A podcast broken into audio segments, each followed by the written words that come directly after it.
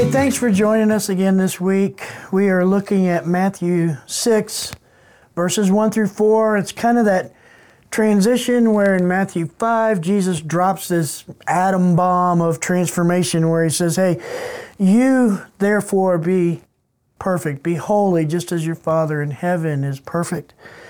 And um, then we get to Matthew 6, and, and Jesus then is beginning to talk about obstacles of uh, being perfect, being holy as God is. And, and the first one he deals with in Matthew 6 1 is this idea of generosity. Now, I think what's happening here is Jesus is beginning to walk through a hierarchy of here's the big obstacles, and then hopefully what you're going to see as we go through Matthew 6, he begins to get down deeper and deeper and deeper into the smaller, more internal obstacles. But he starts with big ones. And he starts with big ones that really, when you get down to it, are about desire about what you want. Um, you know, a lot of times we lament the things that we're not. You know, I'm, I'm, I'm not, as an example of this message, I'm not a generous person. I want to be a generous person. I'm, I'm not slow to anger. I want to be slow to anger. I'm, I'm, I'm not um, the kind of person who is overflowing with kindness and gentleness, and I want to be that kind of person. And, and um, we look and we say, okay, I, that's that's what I need to become. How can I become that? Um, but one of the things that's lacking is intention. And here's what I mean by that. You know, you, you, you think about, well, as an example, think of this. Like you're sitting around and you're, you're fantasizing about winning the lottery. And oh, if I won the lottery, I'd love to give to this and do that and help these people and, and you know, all these things. If I had a million bucks, what would I do with it? Um, but that those things, those those fantasies, those those conversations that are sometimes fun to have of what would I do if I won a, a million dollar or, or, you know big lottery? What would I do? And I'd like to do this and this and this and this. But you know what the reality is is we don't really intend that because whether we're in a place of absolute uh, total financial freedom or we feel a little strapped our intentions are still the same. And, and that's what Jesus is addressing here. You know, he, he points to the Pharisees. He points to the Pharisees' heart where he talks about, hey, they, they tithe mint and, and the cumin and, and down to even their spices, but they ignore justice and love of God. And, and so the love of God, I think, is the place where it all begins to, to turn our hearts towards becoming generous.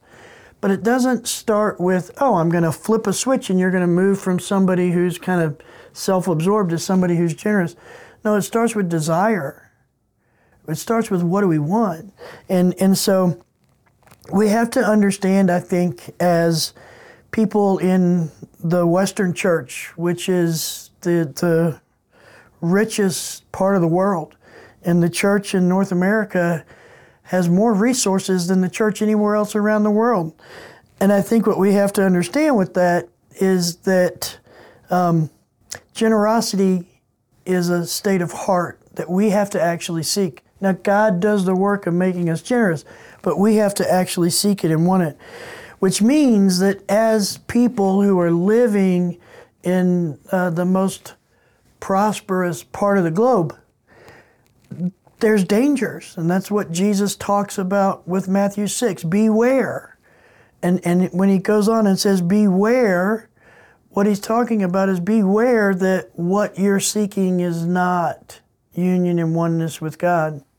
And so idolatry from a Western mindset becomes um, the thing that I lean on and rely on more than God.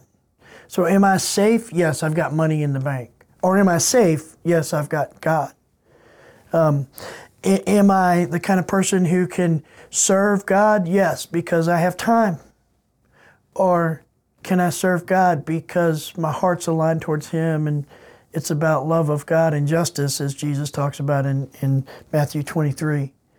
And, and so, really, the desire to be generous isn't limited to just being generous it actually flows out of a desire to be with God, to be in God, to, to live in His kingdom, to be in a position to seek Him above all else, to do what Matthew 12 talks about love God with all our heart, soul, mind, and strength, and love our neighbor as ourselves.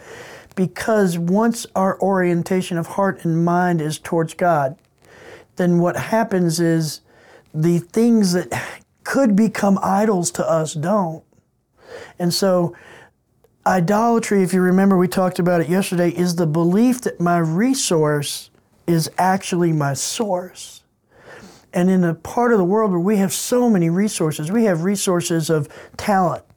You know, I can learn and, and train myself up in, in so many different things that, that I can become sort of a, what I would call a YouTube expert on. I can learn to do things. Um, we have resources of money. We have resources of food. We have resources of, of clothing. We have resources of shelter. We have resources of vacation. We have resources of time.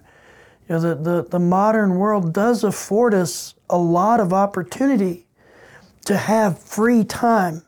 Now we fill that free time up and we fill it up with things that aren't really essential and necessary, and then we think that we don't have time. And I don't have time because I've decided to make work my idol. And so by being super productive and out in front, others will esteem me. And so that, that my job becomes my source. We don't have time because I've decided to make Netflix my idol. So I'm binge watching all my series so I can keep up with the conversations that are happening in the culture. Um, and, and those kinds of things become idols in that way. But the reality is that God is not saying don't enjoy things. He desperately wants us to enjoy the entirety of His creation. But what He doesn't want is for us to make any of those things we enjoy, even down to emotions, peace, and comfort, He doesn't want us to make those things our idol, our source. And so that's how we combat idolatry with generousness. I become somebody who's going to be generous of time and treasure and talent because those things were never my source. I can freely give them away. And, and so that brings us to the problem of this then. I don't think most of us in the church feel as if we're as generous as we would like to be. And I would emphatically say that none of us perceive ourselves to be as generous as Jesus was with his heart, with his life, with his personality, with his time. And, and um, we begin to start to want that as we begin to desire to love God with all our heart, soul, mind, and strength, as we begin to desire to live a life that's in Him. Now, here's where the problem comes in. As we begin to want that, we begin to desire it, we begin to seek it. What happens is we try to make ourselves into that. and we fail miserably because we were never designed to be our own source of transformation. And so that takes us to John 14 that we talked about yesterday in verses 13 and 14. I'm going to read that again. Listen to these verses. Whatever you ask in my name, this I will do, that the Father may be glorified in the Son. If you ask me anything in my name, I will do it. Now think about that we're kind of taught and raised up to ask for things in Jesus' name, assuming that He'll do it, that influence our present world, that influence the world around us, that influence our circumstances, that influence our, our situations, that influence our health. And I'm not saying we shouldn't ask for those things. But I guess my question is why does it seem so common? That we're willing to ask God for the things that change how we live here, but we're not willing to ask Him for the things that change where we live from. And I think that is the beginning of deep transformation is to desire to be the person that Jesus was, his very life in us, the same invitation that Paul gives us in Galatians. The life I live, I know, the life I live, I now live in Christ. It's no longer I who live, but he lives in me.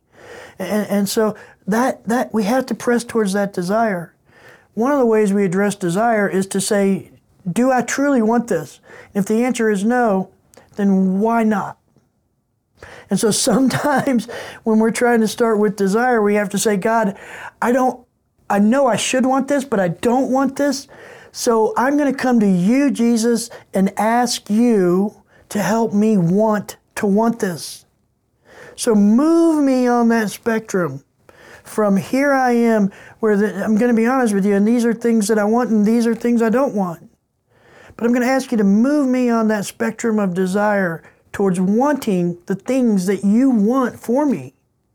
And then, and then that prayer life becomes a life of, Lord, make me generous of heart, just as you were generous of heart. Not simply, oh, I need to go to Jesus because, you know, I, I found out I have an illness, or um, I'm about to lose my job, or there's a leaky roof on the house, or whatever it may be. I'm not saying we don't go to Him for those things. But I'm going to say this that as you start to go to Him, asking Him for the things that make you into the same kind of person He is, you start to not be worried about a lot of those other things. We start to be able to just take things as they are, the way Jesus did. We start to become the kind of people who can do what He says when He says, Do not be anxious about anything. Don't worry about tomorrow. As we seek Him to provide for us the things that change our interior space into the very life of Christ Himself in us, those things start to fall away. See, here's the thing. Matthew 6 is about the internal space, it's about the heart, it's about desire, it's about becoming the kind of person who can actually give without my right hand knowing what my left hand is doing becoming the kind of person who generosity flows out of, not someone who has to manufacture generous actions. And as we do that, a lot of these other things that Jesus says, hey, live like this, begin to happen because we're seeking to be changed internally, not seeking to become someone who acts generously. We're seeking to become someone who is generous not seeking to become someone who doesn't worry. We're seeking to become someone who is worry free. And that's the beginning of this transformation that happens as we continue on in Matthew 6 and into Matthew 7. What you're going to see is that all of these other things that he invites us into as, as we continue in Matthew 6 are all a product of transformation in our hearts. As things change in here, all these other things become possibilities that we can actually walk in. And so that's that's the biggest thing is to recognize that who I'm trying to become actually gets realized when I come to Jesus in the spirit of Matthew 4 or John 14, 13 and 14. When I come to him in his name, in his character, in his power, recognizing who he is, and asking Him to make me into that, which is what His invitation is.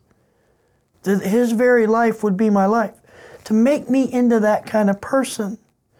And when we're dealing with not just generosity, but anything that is an interior attitude, an interior orientation of heart, a desire to be like Christ, the only way that comes about is by seeking Jesus in prayer and being able to say, God, Lord, make me into this just as you were this, but I give you the freedom to do it in your way, in your timing. I'm not going to press it. I'm not going to get frustrated when it doesn't happen, but I'm going to continue to seek it. And in that prayer, that continually seeking God in prayer, His desire and His will, always reminds me of Daniel. Remember the story of Daniel?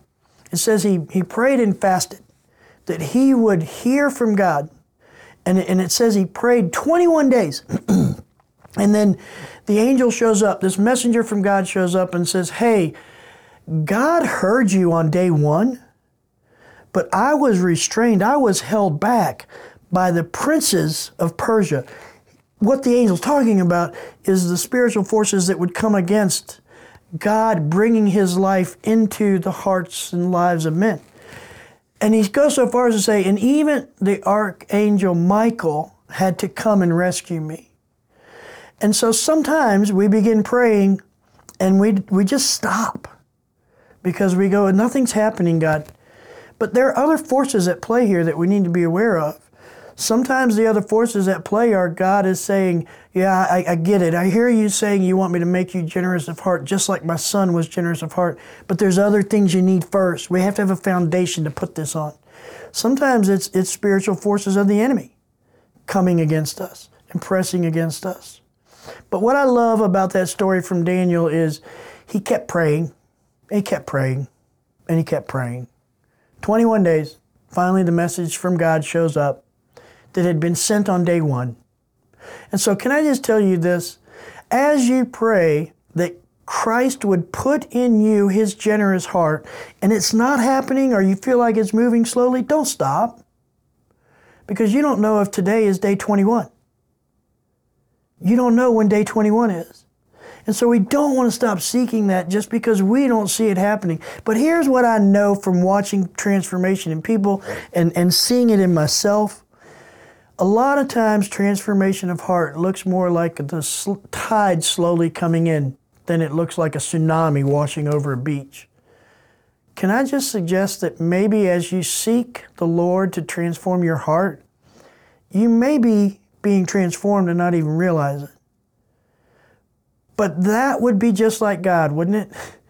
Because your transformation, my transformation, isn't about me, it's about God. Now think of the, the idea of for his name's sake, he forgives my sin. He's doing a work in me for his glory and for his name's sake. So it's quite possible oftentimes I won't see it, but others will. I may not feel it, but others will. And so don't ever get to a place where you feel like God's not doing anything. Address your desire and then go to Christ in prayer and ask Him to make your heart into His very heart. And do that persistently. Do that consistently. Do that daily. Do it several times a day. But it starts with looking at ourselves and going, okay, Jesus, I see you here. I see me here. Here's where I see the differences are. I'm coming to you to ask that you would move me from this place over here to the place where you are, where your very heart is my heart. I hope that encourages you a little bit. I just want to sum up the takeaway with one sentence Go to Christ, John 14, 13, and 14, and ask Him to do in you what He is. Here's what I mean ask Him in His name, His character, His nature to make you into who He is, give you the same heart He had. Let me pray for you. Father, I, I, thank you that this uh, access to you, to this transformation, is available to us through seeking Jesus. Letting Him be our source, letting Him be the one who brings us peace and comfort, the one who provides, the one who, who orders our lives around Himself. And God, I ask that we become people who actually grasp the idea of coming to Him for the things that we need inside us, for His life to be in us, for us to have the mind of Christ and to think His thoughts, to have the heart of Christ, to desire what He desires and to seek His will. And so, God, just tear down this idea that we are our own source in that because when I believe I am my own source of transformation, then I'm actually making my own spiritual life an idol. But when I understand that you are the source of even my transformation, that you are the one who's doing a work in me, just as, just as Paul says, that you began a good work in me, and you are faithful, and you will see it through to completion. That my part is to come to Jesus and ask in His name that that work is done to seek Him, to see myself next to Him, to realize where I am not thinking His thoughts or desiring His will, and to ask Him in His name to do that in me. And so, God, I pray that we would become a people of desire to look like you, but also a people of prayer who seek that transformation in you. We ask that in Jesus' name. Amen. Hey, thanks for joining and, and uh, grab Pastor James's questions and, and uh, have a great time of conversation and, and becoming closer to Christ and closer to each other in your discussion. Thanks.